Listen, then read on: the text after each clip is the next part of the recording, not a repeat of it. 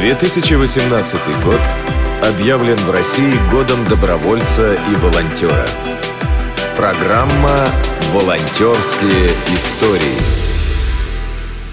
Здравствуйте, уважаемые радиослушатели! На этой неделе своим богатым волонтерским опытом с нами делится сотрудник КСРК ВОЗ и победитель Парадельфийских игр 2018 года.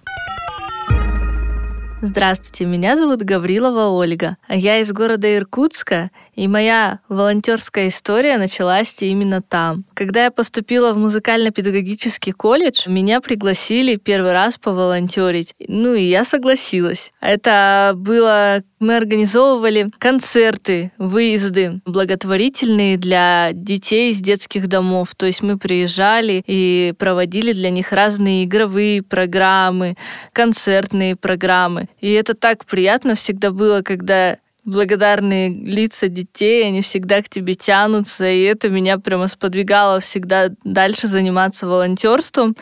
Также был такой проект «Новогоднее чудо», который мы организовывали тоже при поддержке и нашего колледжа, и спонсоров, которые нам помогали.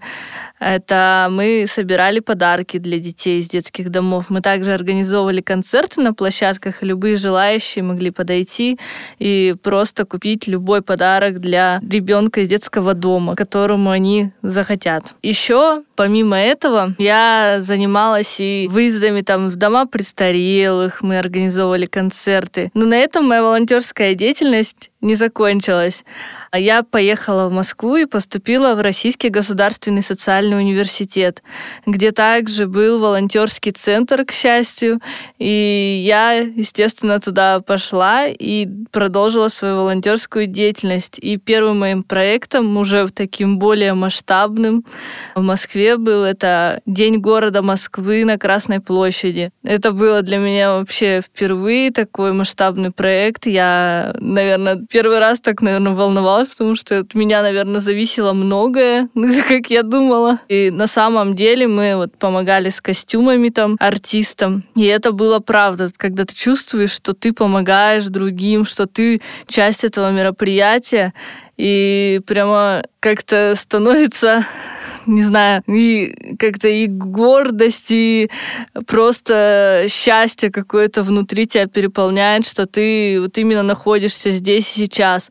Также я принимала в таких проектах, как World Dog Show, это международная выставка собак, форум сообщества, форум действий, Обилимпикс, Кубок конфедерации, чемпионат мира по футболу. Потом также мы и здесь организовывали различные концерты благотворительные именно от моего факультета. Мы выезжали и также и в дома и престарелых, и в детские дома, и просто организовывали концерты для пожилых людей, ну, для района там. Помимо этого, мне хотелось бы сказать, что на самом деле волонтерство помогает не только, ну, вот именно как-то почувствовать себя, да, нужным, но и развивает твои вот именно коммуникационные качества. Ты учишься общаться с людьми, учишься самоорганизации, это уже помогает даже и будущей твоей работе, например. Ты приходишь, и уже ты умеешь и контактировать, и организовывать, и тебя что-то попросят, ты развиваешься всесторонне,